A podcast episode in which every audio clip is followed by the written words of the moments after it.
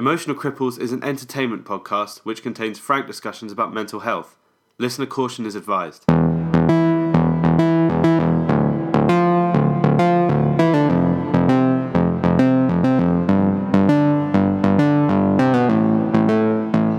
Hello and welcome to episode four of Emotional Cripples. I'm Tim Tucker. I'm Andrew Lowe, and today we're going to talk about therapy as a thing, as something you can train to be a therapist, um, what it involves. Um, people listening to this may be thinking about going into therapy or trying to get out. This thing of, oh, you need to see someone. What is that? Um, how does it work? Why would you do it? Um, we're going to talk to Paul Rose, who's a TV writer, and uh, he's trained to be a therapist himself, and he's going to tell us about what he went through, how that all works, and we thought it'd be really interesting to get that perspective from um, the side of someone who's actually trained to be a therapist and how they try to how they approach people who uh, come to them with uh, with mental health issues or with um, Yeah. behavioural behavioural issues. It's an interesting look into that world, isn't it? Actually, and uh, every uh, one of the things that I learned from it is that all therapists have to go through therapy, Yeah. which is quite interesting. And he talks a bit about that. Yeah, I mean he's very funny. He's a comedy writer, and uh, you know he's Mm. he's um, naturally funny bloke, and um, I think he's Mm. it's not it's not a sort of dry dry chat about whatever exams you have to take. No. I mean he's actually talking about how you have to go through a period of self discovery in order to become in order to help other people. Yeah. um, you know, with their own I don't know inner journeys, I suppose, for want Yeah. of a better term. So what what have you been up to this week? We're going to talk about what we've been up to this Yeah. week. It's now it's now the, the sort of depths of November, Oh, and we're wandering around. Everyone's saying, "Oh, it's still quite warm, isn't it? Yeah, it's the sun's out. What's going on?" Um, Yeah. But now I think you can really feel yeah, the bleakness sw- Oh. swooping in. I hate this time of year. I do get that seasonal adjusted disorder. What is it? You always, I always correct you. You always Seasonal affective disorder. That's it? the one. Yeah, sad. Yeah. It spells sad anyway. I know that. Yeah, Um, I hate. I think that's intentional. yes, yeah, it wasn't an accident. The, yeah, uh, gone, how can we what can we call this disorder? But make sure it's relevant, it's contextual. The first one Uh, spelled happy, and they thought we can't use that. So, uh, yeah, Um, that's not working. so I get that. I've got a, a lamp and things. I'll talk about that later. But one of the things I, I'm I'm feeling overwhelmed at the moment, and it's just, it's something we've touched on a few episodes. But I um I had a recent tragedy in the family. I've had well, I work for myself, as you do, Andrew. Um, So um, that's always major. You never really let go of work when you work for yourself. I've been doing something to help with this. I overwhelming this because you know I've, I've realised it's a source of- Overwhelmingness.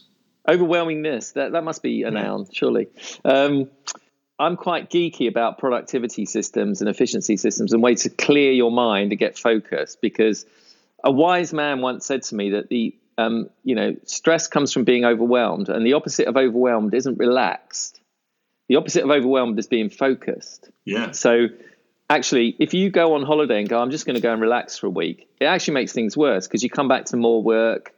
You may have had a couple of days of relaxation, but at the back of your mind, that stuff's still piling up. Yeah. And I'll- anyway, I'll- you're going to get it double. I'll stop you there, actually, Tim, because Mhm. uh, I'm just randomly scrolling through Facebook as we talk, um, which obviously Oh, is extremely rude. But, uh, but, really, really interestingly, I've just seen a thing on my Facebook feed that um, says the trick is to not do more, but focus on less. An There inspirational quote that just came Wow. up as you were talking about that. And Serendipity. Slightly disturbing. That is exactly what you're talking about, isn't it? It is. Yeah, it's about focus. Um, And so I, I've used various productivity systems. People often laugh at me about this, or they're with me. You know, it's one of those things. But um, I've got to recommend the bullet journal method. So I started a bullet journal about 18 months ago, um, and it's really helped me organize my mind. But I went to see the Ryder Carroll, who's the writer um, of this. What's He- the name again? What's the name again? Ryder Carroll. Ryder. Yeah, R Y. Is that American? Is that an American person? He is. He is American. Yeah, well spotted. He's a his his name is very American. Isn't it? He he was a web designer and app um, creator who was who's also been diagnosed from an early age with ADHD. So he had a nightmare getting his thoughts together. Really interesting story. And if you buy his new book, The Bullet Journal Method, he's finally got around to sort of explaining in detail how it came about. Um, he, he he he developed this system that's just using pen and paper. I quite like this because I've I've always the one who does apps, aren't I? And you you you often say, what about if you don't like apps? Well, this is for people who don't Yeah. like apps because it's part of Right, its okay. system is getting away from apps, getting away from electronics, and it's a very straightforward, simple in ideas, but um, of organizing your thoughts, but also giving you time to reflect and focus. Um, and he did a brilliant talk on this at Foyles last week, where he was talking about how it's not just about being like productive; it's about actually working out what's really important to you in life. Because as you reflect on, you know, part of the method is that you reflect in the morning for five minutes, and at the end of the day for five minutes on your bullet journal, which is it's a bit like a, a souped-up to-do list, but you also have these symbols for things like a symbol for action, a symbol for reflection, a symbol for a note, a symbol for an event. And and as you reflect, uh, it gives you intention. You start to think, is that really important? Because you can Okay. you can just say like, what's really important, and you can really start to focus on it. So I got a lot from, you know, even though I've been doing it for eighteen months, I've got a lot from hearing him talk about it and reading his new book, The Bullet Journal Method. Um, Yeah. Bullet as in B U L L E T. Um, bullet journal. It's it's. I highly recommend it for people who like that kind of thing where you need a way to As organize. in B U double L E T, as opposed to the film was with uh, Steve McQueen. That's right, where, where there's an I in it. Yeah. Um, Sorry, yeah. it's not that. It's nothing to do with Steve McQueen. The- but yeah, and the, the subtitle of the book is Track Your Past, Order Your Present, Plan Your Future. Um, If you've never tried anything like this and you'd feel overwhelmed, give it a go. You know, it's funny how the reaction I get to these things because um, sometimes people I literally laugh at me when I say I'm doing this. Yeah. but but actually, it does help in a lot of circumstances to have a, Well, a way think my, my sort of thing. I've tried so many to do apps and and and all Yeah. those things and productivity apps, Mm. but the way that I have about them is that I just basically use them as procrastination tools. Right. Um, Yeah. and just go that because that already sounds to me. I'm sure it's. I'm sure it might work for some people, but I would maintain that there's probably some people who just would use it as a procrastination tool, um, and would not get past that. I mean, maybe I'm Mm. being overly cynical, but I would just go, oh, I'll, I'll put a star next to that. Oh, hang on, I'll move that to this list. I'll shift that over there. Oh, it's an hour later. Oh, I'll have a coffee. I'll get back to that in a minute, and then I've done fuck Mm. all for the morning. You know. part of his method is that you have to write short. He calls it rapid logging, and Okay. rapid logging means that you can't write long notes in meetings or anything. You just write. It's got to fit on one line, so Hmm. you can't write must go to the shops to get new towels for bathroom because need to get that in time for the weekend. That won't work. You just got to write new towels for weekend. I was, Um, I was and he- zoning out a little bit there halfway through that sentence. Actually, I, can see why. I can see why. Yeah, that's not going to keep you on focus. no, and he, and he says a lot of people do use journaling to procrastinate. Um, Hmm. So he's developed a really good system, and it's it's interesting that he had ADHD because that was his biggest challenge was keeping Yeah. focused.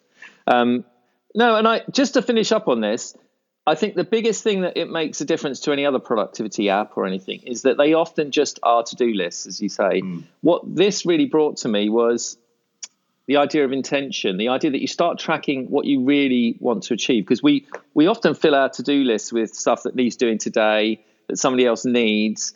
But actually, what you lose track of is those long term goals, like finishing a novel or um, you know going to a place you want to go to. And it, and it's important that you, I think, in this method that highlights that. It brings it to the forefront of what you want to do, so you don't lose track of your long term goals. For me, it really works. Give it a try. Bulletjournal.com as well. You can you can read it. Uh, there's a short video on how to do it. All you need is a pen and a notepad, so it's not like it. Um, you need to invest anything in it, uh, and I think it's great. Okay, I'll be really quick. We've had quite a long intro this week, but I'm just going to briefly mention um, something. I'm just going to read something to you. Uh, man up, sit down, chin up, pipe down, uh, don't cry, grow some balls. Great, thanks for that advice. Now, um, now this is from a song from a band called Idles, I D L E S. Um, they're from Bristol, so they're kind of they're quite a punky sort of UK. Um, their sounds very punky, shouty, um, and uh, they did an album called Brutalism a couple of years ago, which is a little bit bit sort of rough and ready. But this album is called Joy as an Act of Resistance, and it's getting a lot of attention at the moment. All their gigs have been sold out, and there's a lot of people who absolutely despise them, and a lot of people who absolutely worship them, which is a really good sign for me. So, Yeah, um, So that song is called Samaritans, and it's got a chorus which is incredible, which totally fits us. I'll try and get a singer on the series too, which is "This is why you never see your father cry," which is a great chorus. Yeah. And that's so. This song is all about, as as you hear, man up, sit down, grow some balls, all the Yeah. stuff that we've been talking about about male mental health and all the problems, Yeah. the problems with this idea of if you're a man, you need to be strong, you need to behave Yeah. in this way, you shouldn't do this, you should do that. Um, and obviously, the problem is if you don't feel those things, but you are a man, Mm. then you start to feel, uh, you know, your self-esteem starts to drop, and you know we know where sadly that uh, that leads for too many men. So, Yeah. So yeah, interesting band, and I kind of um, I'm glad it was know, ironic. recommend- It wasn't. It wasn't a chant that they wanted us to just do that, just to man up. That's good. Well, I, I hope I, hope they're not actually sort of suggesting this is the correct way for men to behave. But I get the feeling that it's a song about toxic masculinity and all that, you know, the kind of classic stuff and how and why it's a problem. You know, this is why Yeah. you never see your father cry is a great sort of rallying call Yeah. That's quite a powerful image, you know, a band, Hmm. lots of teenagers, 20 somethings in the audience, teenage men, teenagers, and just sort of listening to that as opposed to, you know, the usual kind of uh, Mm. sort of, I don't know, swaggery alpha male bullshit. I don't, you know, it's just refreshing to hear a band with that sort of a message, really. It sounds like it's quite um, confrontational as well. Because Yeah. if if like Coldplay did it, I might not. I might not take it as. Um, well, that's what's that's what's so well, exciting yeah. about the band because the sound is so uh, is abrasive and punky, and he's a very shouty Yeah. kind of singer. So it's not like uh, you know that Mm. fucking awful John Lewisification of things where you go, well, it's not authentic unless it's like an acoustic version and it's just one person singing it. Ideally, like a sort of fey kind of female voice. Um, Yes. that's I love the fact that their songs are actually about quite kind of soft, sort of um, you know, Yeah. um, quite internalized, in, internalized issues, sort of you know, mental health issues, really. But they're delivered in this kind of incredibly energized, sort of punky kind of style. Right, so we're here with Paul Rose. Uh, Paul, you work with video games and sort of you write for television and things, don't you? Basically, Yeah, I mean the TV stuff is my day job, but um, I don't know. Some people might know me better as Mr. Mr. Biffo, who uh, used to write a Teletext Games magazine, and Yeah. I've got a website now. Yeah, and so I mean, today we're talking about your well mental health, because you trained to be a practitioner yourself, didn't you? Yeah, it was about um, oh geez, uh, I trained for about two and a half years. Um, God, I mean probably about seven years ago now, Hmm. um, and I got my fitness to practice, and then I dropped out. I was person centered, um, so it was Carl Rogers, and if you're familiar with him, No. um, humanistic. Uh, Right, That was the the school of practice, which is is kind of the baseline talking therapy, and it's it's what's called client led. So you'll get um, uh, you know it won't be led by as with CBT the, the therapist. It will be led by the client. That's that's the theory anyway. Okay. Is that the client takes it at the pace and the speed that they they need. The trick is the things the things that you're taught uh, as a person centered therapist is um, not directing the conversation in an overt way, Okay. but kind of using uh, the client's own words, if you Right, like, okay. to steer where things goes, where things go. And um, for instance, you'll you'll learn to identify kind of you know someone repeats the same phrase over and over again. Right. That tends to be significant, so you might hone in on that, and you might draw Okay. attention to things by sort of saying, "Oh, I see that you keep mentioning dot dot dot your mother or, or Yeah. whatever." You know. Um, so it's uh, and there there are positives of that. There are Mm. also sort of drawbacks as well, Right. um, as it can be quite open ended. Okay. So wait, so the problem with being open ended is you're just going to get you're just going to wander off down general conversations and you're never going to really feel there's a lot of progress. You mean? Yeah, it was one of the. Um, I think it, it was one of the reasons why, in the end, that I thought person centered isn't the kind of therapy that I Mm. I want to study. Mhm. Um, and I think, were I ever to go back into therapy, uh, you know, part of um, training is you have a hell of a lot of therapy. How, was that intense? Was that was that quite a Yeah. distressing experience? It was. I mean, it was hell. Um, Right. It was, but at the same time, Um, you know, because I went I went into uh, the the training. I think my life had just sort of hit a bit of an impasse. And, Yeah. and um, you know, a lot. Of, uh, uh, you know, happened to be in quite a short space of time. Well, actually, over over a period of quite a long time, where I had a series of sort of quite big bombshells. Um, but I don't think uh, I, I was in a place where I thought, "Oh, I'm depressed. I need help," or anything like that Okay. but I knew I needed to change things in my life, if you like. And one of those things, um, uh, you know, I thought, oh, I need to, you know, I, I work in a freelance capacity. You know, there's no security there. And I think that's what I was really looking for was a degree of security in my life, Okay. which I didn't have at the time. So uh, I, I went to try and change my career, and I thought, oh yeah, therapy. That's um, you know, I can do that. I can do, I, I, you know, I can be a psychotherapist. I mean, the irony is that most um, or vast majority of therapists out there don't make a living out of it. um, yeah, as, which was one of the things I learned on the course was, Right. you know, They do Uh, something else as well. They, uh, yeah, Well, yeah, like a day job. the- yeah, it's true. You know, the, the the vast majority of them are volunteers, um, which I don't think people realise.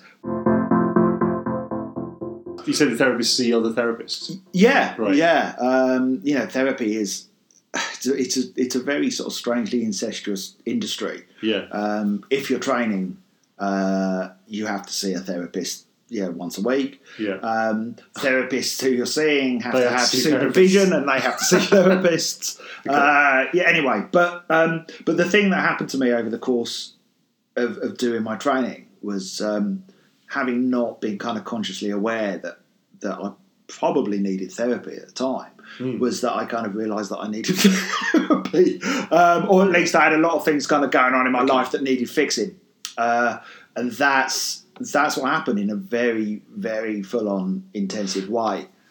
you know, traditionally, as we've sort of talked about in the series, men find it more difficult for loads of cultural and social reasons to kind of look at themselves a bit more critically and to kind of, you know, to stand, to stand to look at themselves. Yeah, I mean it's Yeah. true. I mean you know you look at the demographics of, of Mm. therapists; they're you know ninety percent female. Right. um, and that was there were there were two other guys on my course, um, and it was a class otherwise of, of I don't know twenty women. Right. So, they, so the women, were the ones who just lasted the, the, the course of the training, and the men sort Um, fell away. Well, uh, I don't know. I, I don't know because I, I, I left before uh, before the worried. end. I got my fitness to practice. and went, all right, that's enough. Yeah. Uh, and that was that was because I'd got out of it what I needed. You know, we t- we talked about why men don't get help and why Mm. men don't perhaps internalize things more than women and think they can carry all this weight around with them. Um, and it's well then that we've really thought about the idea of therapy being sort of scary in a, in a way, as therapy being men being one Well, being scared yeah. it will make things worse, maybe. You know, I mean, it's, it's you know, I think in terms of men, degree of his cultural, you know, with their conditions of worth, you know, it, it's that classic one. It was a phrase that we we use quite a lot in training, which was "boys don't cry," Mhm. you know, and that gets that gets internalized, um, and it becomes a you know uh, a, one a, a thing to live by. You know, I can't, you know, boys don't cry. I'm not going to go and do, you know, Yeah, 'cause we- look at it. because we're recording this in September, and something came out this week where the footballer Cristiano Ronaldo was was seen crying after a match, and I kind of was really annoyed by the media's reaction to it. And mm. I don't, you know, I know you're not into football, but I don't particularly like Cristiano Ronaldo as a kind of, you know, as his image. Yeah, But you know, he's basically a 28, 29, I think, year old bloke, and he's in this moment of high drama, yeah, yeah. high emotional drama. And you know he cries, and then the media are just all over him like Yeah. playground bullies, as if like, oh look at him, what an idiot crying, and that's the whole problem, isn't it? It is media absolutely. suddenly Yeah, they're okay with, you know, positive cheering, Mm. shouts of aggression, and positivity and laughter, and Yeah. all these things. But the moment you yeah. cry, yeah. it's uh, It's seen as weakness. uncomfortable, isn't it? Yeah, but I think uh, you know I was very much I bought into all that prior to doing the training, yeah, um, and now, uh, God, I, it's like the the you know the taps are turned on, and you, know you know when you haven't quite turned off a tap, it's always dripping. right. yeah. Um, but it was even this morning. I was I was talking a mile and a half about something, and I was like, oh, I've got to stop talking because I can feel myself crying, and you know, I've got work to do. But um, Okay. it it it's made me very much more in touch with you know my feelings. Really. Yeah. But I did I did lose a degree of faith in the therapy industry. Um, Yeah. and that was that was ultimately what what did it. That I Hmm. felt um, that the course that I was on, it, it had been very much on a knife edge for quite a while, and I felt uh, in terms of its funding and in terms of the, the, the course existing, and I felt that certain people were being pushed forward in order to um, who weren't perhaps quite ready to be therapists yet. Yes. Okay. Um, and when it reached the point that these people were being given their fitness to practice and going out and seeing Yeah. clients, I mean, there, there are just lots of little things that, that they do Mm-hmm. which were things that I, from my studies, had, had been told this is a no no, such as the therapist sitting there taking notes, which I know that's a sort of classic, um, you know, uh, sketch show kind of thing. Yeah. The, the therapist sitting there, but Yeah. you're not meant to have written records of your clients' Yeah. um, feelings and, and the like. And I had one guy who sat there just taking notes the whole time. Mhm. I had one who he was he was a weird guy. he would sit in the corner of the room in in the shadows, and he had a big Facing the wall. yeah, Blair Witch style. Yeah. But no, he had a big kind of Darwin beard, which I could only ever see the sort of bottom half of his face. So it was a little bit creepy. He was a long way away from me across the room, and Right. um, he uh, he just sort of stroked his beard and went, "Oh, you know, this is going to take a long time to sort out." Right. And it was like, right, okay, no, I'm not going with you anymore. Then I had one who um, she uh, started talking to me about something that was clearly another client's issue, thinking it was me. Uh, the problems you have with your ectopic pregnancy. Yeah, Uh, yeah. you go, no, no, no, no, no, no. Yeah, but she, I remember she asked me. She said, um, she said, so I want to, I want to talk about um, you being uh, too scared to open the, the post when it comes. and the stupid thing was, I was so thrown by it. I, pl- I went along with it. Right. It was not my issue. I, didn't, I was like, I know the whole time. you're This little voice. someone else's issue. yeah, yeah, yeah. So I got, I got great. I got therapy for so I didn't ever need, even have an issue with. So, in, ca- in the future, if you do have problems with that, you've got sort Yeah, of- I'm sorted a sort of now. pre-made yeah, kind of um, coping strategy. yeah. Wow. Let's take some heat off you for a second. I've seen about a few therapists, and Yeah, quite a few of them were women, and I found I got on better with the women, definitely, right. Than the men. But that Which- that's interesting. Because that made me yeah. think maybe that's part of the issue. Well, yeah, that's exactly it. You know, we bring, you know, it's that. Oh God, who was it that said it? But it's it's the old quote. You know, we don't see things as they are; we see them as we are. Yeah, you know, we yeah. bring stuff to any relationship, yeah. um, and I mean that was one of the things I had to learn in in the therapy, and it's, it's actually it served me really well. Is being aware, even something as simple as my physicality. You know, I'm a big bloke, Right. um, and how that can potentially impact upon other people. You know, so I'm big, I'm a bloke. Right. Um, you know, so people might be intimidated by you. for or- instance, yeah, yeah. Uh, it- and and that might impact on the relationships. And Exactly, you're not- relationship You're not noticing it, and you're wondering why they're being strange, funny with me. yeah, then- it's absolutely that. Yeah. Well, it was one of the things that I, I think, slightly internalized. It was like you know Yeah. that whole thing of having broad shoulders, both sort of literally and Yeah. metaphorically. I think people expected me to be, you know, Yeah. in quotes, strong, um, because you know, big shoulders. Yeah. Uh, but uh, I never gave myself the permission to be weak. Right, um, right. weak, and again, that's in quotes. I mean, I do, you know, I do wonder if again if it, if it is that sort of condition of worth.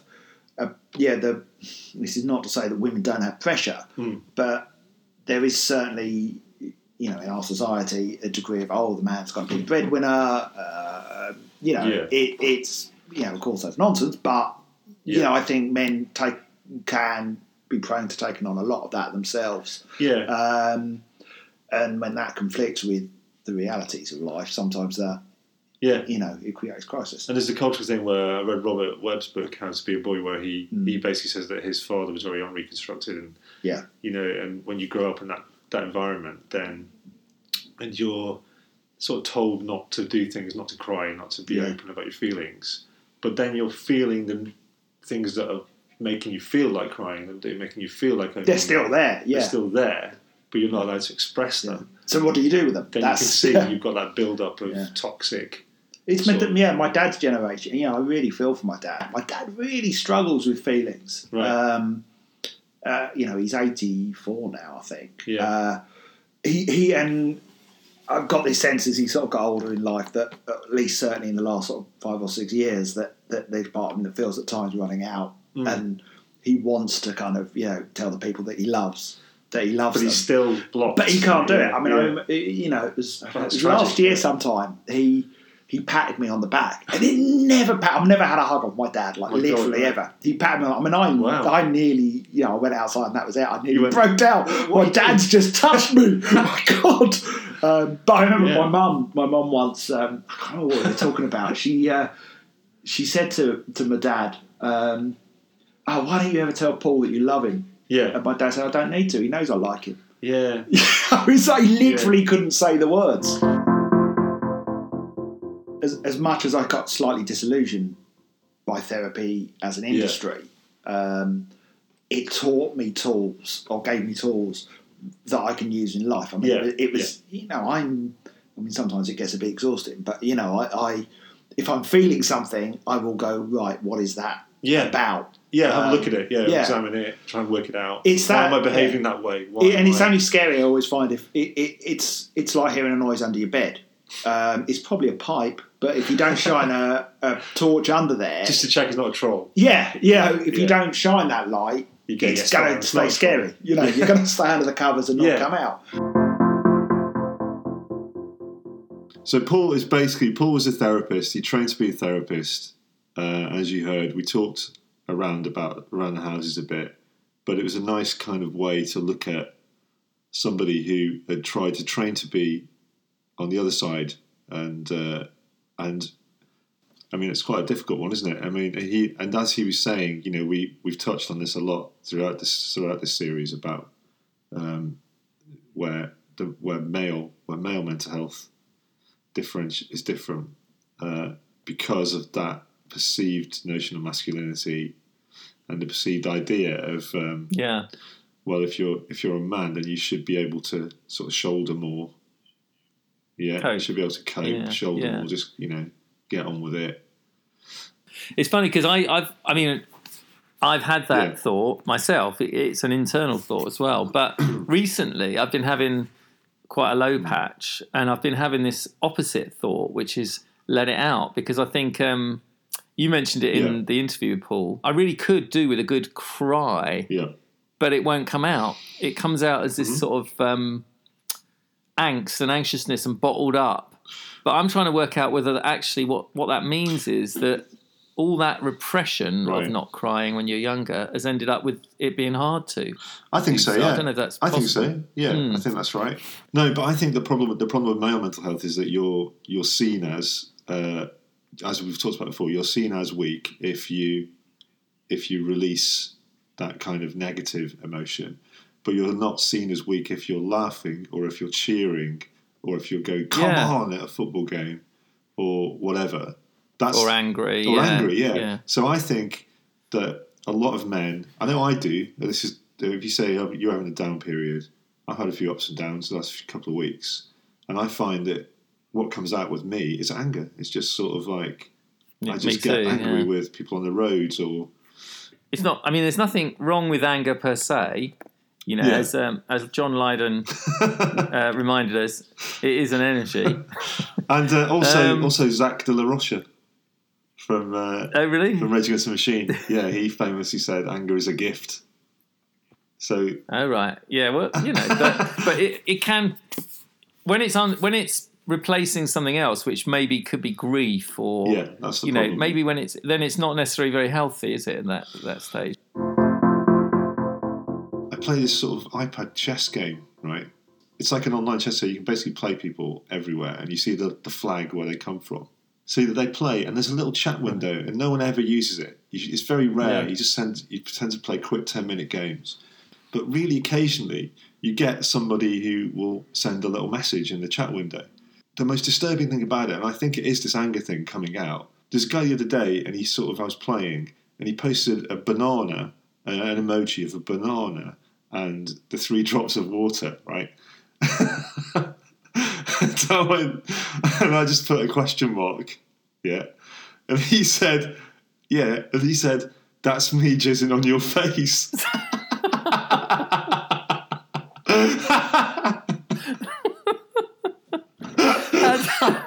so How did you respond to that? It was sort of I made a pawn move, he made a pawn move, I moved my knight. A couple of things had happened, and then he posted the banana in the ge- in the water. I love it. But you just think, um, where's that come from? You know. So what else? What else did Paul talk about? Yeah, he um, because it is useful. I, I really liked his metaphor about um, the monster and and you know shining a light on it and and it and it helping sometimes to go, oh, that's what it is. You know, it's not a monster. You know, Yeah. it's a. Um, but I also think as soon as possible moving on from that. So I hope I hope it hasn't put off people from therapy. I think therapy is really useful. Um, it's just when you indulge in therapy for too long, or you've got the wrong therapist, that I think is what one of the big things I Well, got from him. I think that's the main point is that you've got to get used to. Um, you know, you won't. You might not immediately sit down with the right person Yeah. the first time you do, but that's not a reason to not try. Hmm. Um, and and it's a bit like this the relationship uh, uh, writer broadcaster Dan Savage. He says all relationships will fail until one doesn't. Yeah. Um, so instead of instead of sort of thinking, "Oh, I'm fucked up. I'm useless at relationships. I've ruined this. I ruined that," Mm. then um, oh, I've got a string of failed relationships behind me. It's sort of that's quite normal, you know. That's Yeah. pretty normal. It's really rare for you to find someone and connect and then Yeah, stick on. with them. Yeah. Uh, it's all part of how you move on and grow and change. Mm. And it's and I think that's probably the same with therapists. You're going to be you're going to have to go to quite a few therapists Yeah. before you find. I went to one who told who uh, used Russian dolls. Have I told you this? who who used he basically got some Russian dolls out and said, "This is this is you. This is the." You know, it's just like fuck off. Which one's me? There's loads of them. Yeah. I really did. Yeah, you know, just sort of, Yeah. I do think one of the reasons we don't talk, at least one of the reasons I don't talk to, to um, my family or friends all the time, is that quite a lot of the time, if I'm going through a down patch and I'm feeling really depressed, yeah. I know nobody wants to hear me talk about that all day. You know, I, I know I Yeah, wouldn't. I mean- you know, so um, it, Right. it'd be nice to have a safe person you could go and talk to who who absorbs all that. Yeah. You know, because the the wife and the kids are not going to want to hear it every day for three weeks. No. You know, and sometimes that's what it feels like. But that's also guilt, isn't it? That's also a lot of guilt comes from that, where you think Yeah. people don't want to hear this, Yeah, and um, it's been it's self indulgent to to yeah, true. you know, yeah, spray it spray it everywhere. mm. So so it's sort of you need to go and go and offload that on somebody who Yeah. who it's just a professional Mm. uh, analysis. It's nothing emotional. Yeah. As you say, I think it was a really fascinating insight into therapists and therapy's way of working. But I do think, I do hope people don't leave with too negative a view of it. I think perhaps, I don't know if this is feasible and we can cut it out if not, but if there's any way we can get people who listen to this to contribute, like via social media or email, some insights into their own positive or negative experiences with ther- any kind of therapy, I think it, Oh, it'd totally, be yeah, helpful to yeah. see that because um, and share it because uh, you know I think you know if, only, if nothing else you know one of the things I've noticed is if it doesn't work first time a lot of people give up and that's awful you know because Mm. they go to therapy and go it didn't work and you, you only saw one person who could have been not even a bad that's- therapist they could have just been wrong for you you know Okay, so please send us your feedback. The usual uh, cry for cry for contact, and um, this it'd be great if you could go to your wherever you get podcasts and leave us a review. Leave us some sort of comment, yeah just a scrawl of some of some description. a, five star rating would be useful wouldn't it um, Yeah, if you're not going to leave five stars, don't bother. yeah it's Basically, five five or just nothing leave five stars. yeah I- I mean, even if you hate it, even if you just despise me or Tim or both of us all this Yeah. what we're talking about just go and leave us five stars just put do something good in the leave something positive in the world for, for the, rest of your miserable life yeah just at hard least at least leave all we're asking for is for you to Yeah, tap so your just- screen on that fifth star. That's all. So uh, no, that'd be Yeah. really useful because I mean that's how not, people find this. And um, you know, we want to reach it's more not people. a big sort of thing out of your life is it just a little two seconds Jesus Christ you know anyway um so just just go and just do it please Yeah, Um, uh, and if you don't, we know as well because we're, we're checking the stats literally yeah, because it's still quite early. There's not a huge amount of listeners at the moment. Hmm. We'll know. We can see if you've listened to it and you haven't bothered to leave a review. We've actually You've got, got- your IP address. yeah. we've got friends who are hackers. You know, we we're coming for you. Um, so just Threats is good at this so. stage. Uh, We try yeah, the carrot if you could leave a review. You could leave something. That'd be yeah, great. but seriously though, um, it'd, be, it'd be great if you could lose a review, and uh, then you know Apple's algorithm people or whoever will notice and hopefully sort Yeah. of publicises a little bit more. So next week we'll be talking to Ben Graspy, who is um, a master practitioner and trainer in NLP. Um, he trained me in NLP, uh, all around fabulous bloke. Um, so I point you. He's sort of like the Ben Kenobi of NLP. He is. He is. He is my. Uh, he's, he lives in Glastonbury as well. So he's he's kind of like my guru, really. Um, but anyway, on um, top of that hill got- with the the tour? no, he doesn't. No. Have you ever been to Glastonbury shame, recently? It's it is such a I- hippyish yeah, place. I think everyone there is Yeah, a I hippie. yeah, Um, it's anyway. just vegan pasty shops, isn't it? And um, yeah. and tie dye. Anyway, sort of things. um, that's he talks about how um, NLP applies to all mental health and males especially. Um, so do tune in, and we'll see you when you next say time. NLP, when you say Yeah, I should- NLP, can you just say what that Hmm. means? It means neuro linguistic programming, Andrew, Yeah, um, which is a bit of a mouthful and a bit of a headful as well. And it's one of those often misunderstood disciplines, but um, Hmm. all will be clear if you tune in next time. I'm a big believer in it. Um, I, I apply it to my own life when I'm uh, in trouble and when I'm not. Yeah. Um, so yeah, it's uh, uh, it's all about how you can use your mind, your language, and your kinesthetics, your body, to to improve the way you approach your life. Um, I'll leave it like that for now because it takes a lot of explaining, and we're going to go into it next episode. So Okay, see you next time. Emotional Cripples was devised and performed by Andrew Lowe and Tim Tucker. Designed by Stuart Bache. All music by The Weathermonger. If you have been affected by the issues in this podcast, uh, you can call the Samaritans in the UK on 116 123. Or if you're outside the UK and Ireland, check out befrienders.org. You'll find a link in the show notes.